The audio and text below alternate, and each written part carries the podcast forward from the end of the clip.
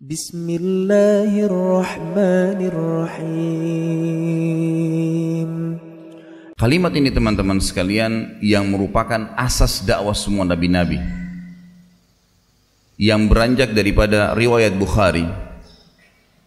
Pernah Nabi Shallallahu Alaihi Wasallam berbaring di rumah beliau. Pada saat Ummahatil Mukminin radhiyallahu anhunna sempat meminta pada saat itu kenaikan nafkah, maka Nabi SAW menghajar mereka. Salah satu dari ummahatil mu'minin adalah Hafsah radhiyallahu anha, anak Umar bin Khattab radhiyallahu anhu. Umar khawatir jangan sampai Hafsah diceraikan oleh Nabi sallallahu alaihi wasallam karena perilaku ini.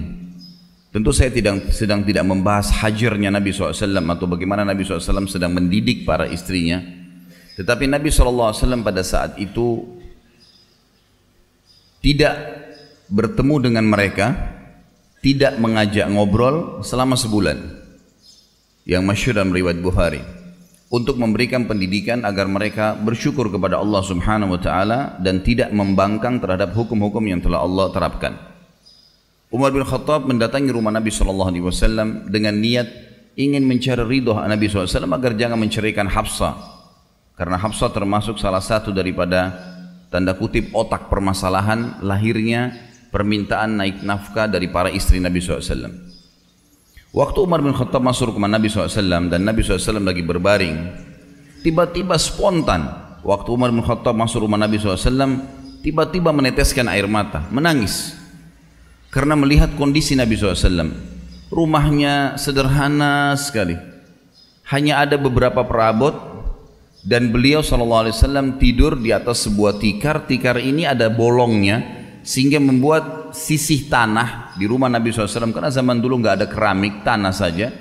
Itu sempat ya, menyentuh sisi kanan tubuh Nabi SAW dan mengotori baju beliau. Sambil beliau pun tidur tidak menggunakan bantal karena meletakkan telapak tangan beliau saja di bawah pipinya.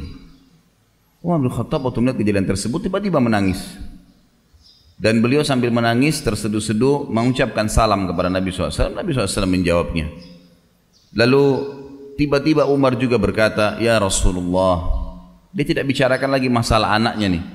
Melihat prihatin keadaan Nabi SAW begitu, sungguh Kisra, raja yang berkuasa di Persia, salah satu negara adik kuasa pada saat itu, dan Kaisar di Romawi, negara yang lain berkuasa di dunia ini, ada dua negara yang berkuasa pada saat itu, mereka tidur di dipan-dipan yang empuk, mereka menggunakan baju-baju yang mewah. Mereka didampingi oleh dayang-dayang yang mengipas mereka. Mereka juga ya, duduk di sekitar posisi uh, di sekitar mereka penuh dengan buah-buahan dan beragam macam makanan. Sementara anda utusan Allah, Nabi kami, anda adalah raja kami. Seperti ini keadaannya ya Rasulullah. Artinya kok sederhana sekali dan sampai tidur pun berbekas-bekas tanah di sisi kanan Nabi SAW. Perhatikan apa yang Nabi SAW jawab teman-teman sekalian dan ini yang menjadi pemicu awal kenapa kita bahas masalah kalimat yang saya bilang rahasia nanti.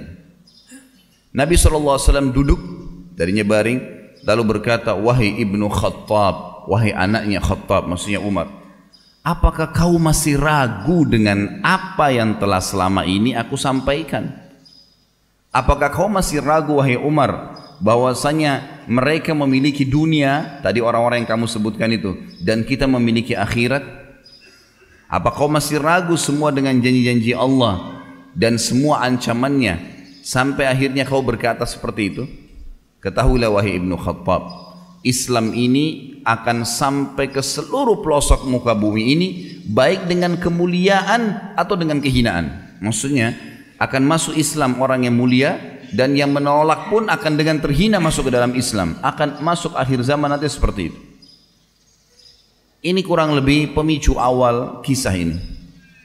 Juga yang lainnya adalah riwayat Bukhari Khabbab bin Arad radhiyallahu anhu sahabat Nabi yang mulia. Seorang mantan budak di Mekah dulu datang kepada Nabi SAW di Mekah mendekati beliau beliau lagi di depan Ka'bah kemudian menggunakan jubahnya sambil berdoa kepada Allah Azza wa Jalla Khabbab bin Arad waktu itu baru saja selesai disiksa Tahu bagaimana bentuk siksanya orang-orang Quraisy kepada Khabbab?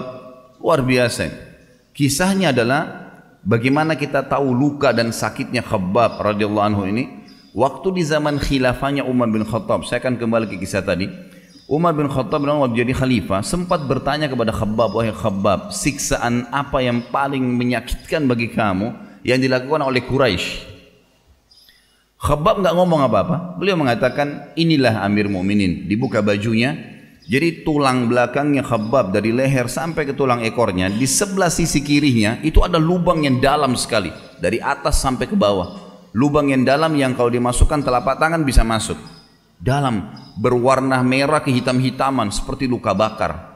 Dan ini sudah berjalan sekian tahun ini, sudah sekian belas tahun terjadi ini. Uh, Umar bin Khattab itu langsung menangis. Teteskan air mata sedih melihat apa yang mereka lakukan dengan kau hai Khabbab sampai seperti ini tubuhmu.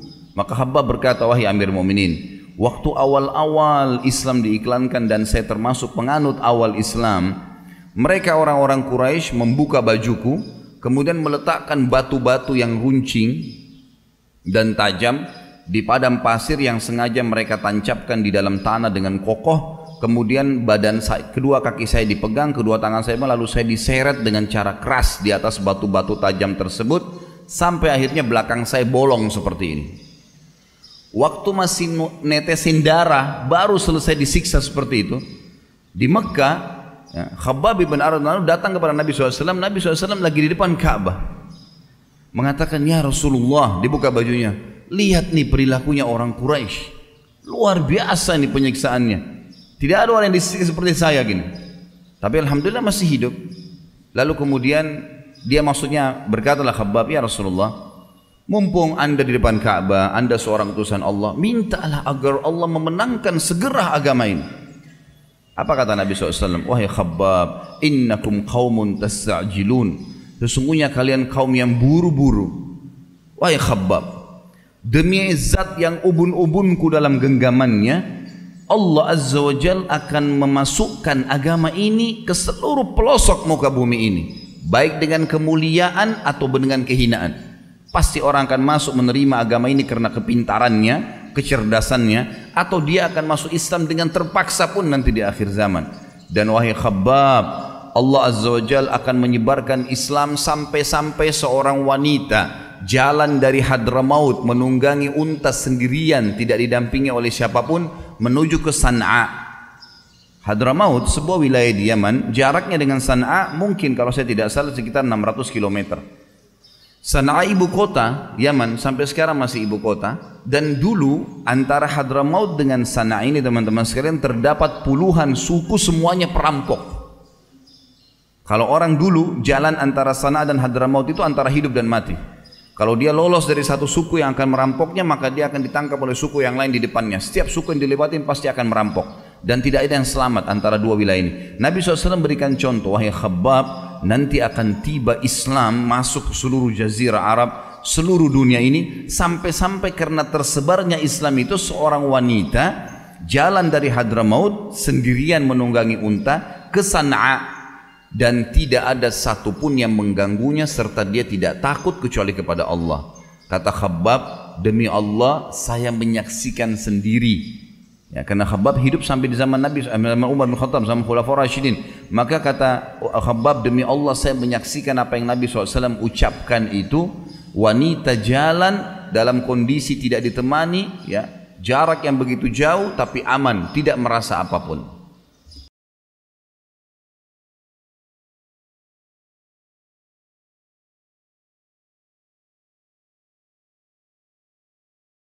Subhanallah الحمد لله ولا إله إلا الله والله أكبر سبحان الله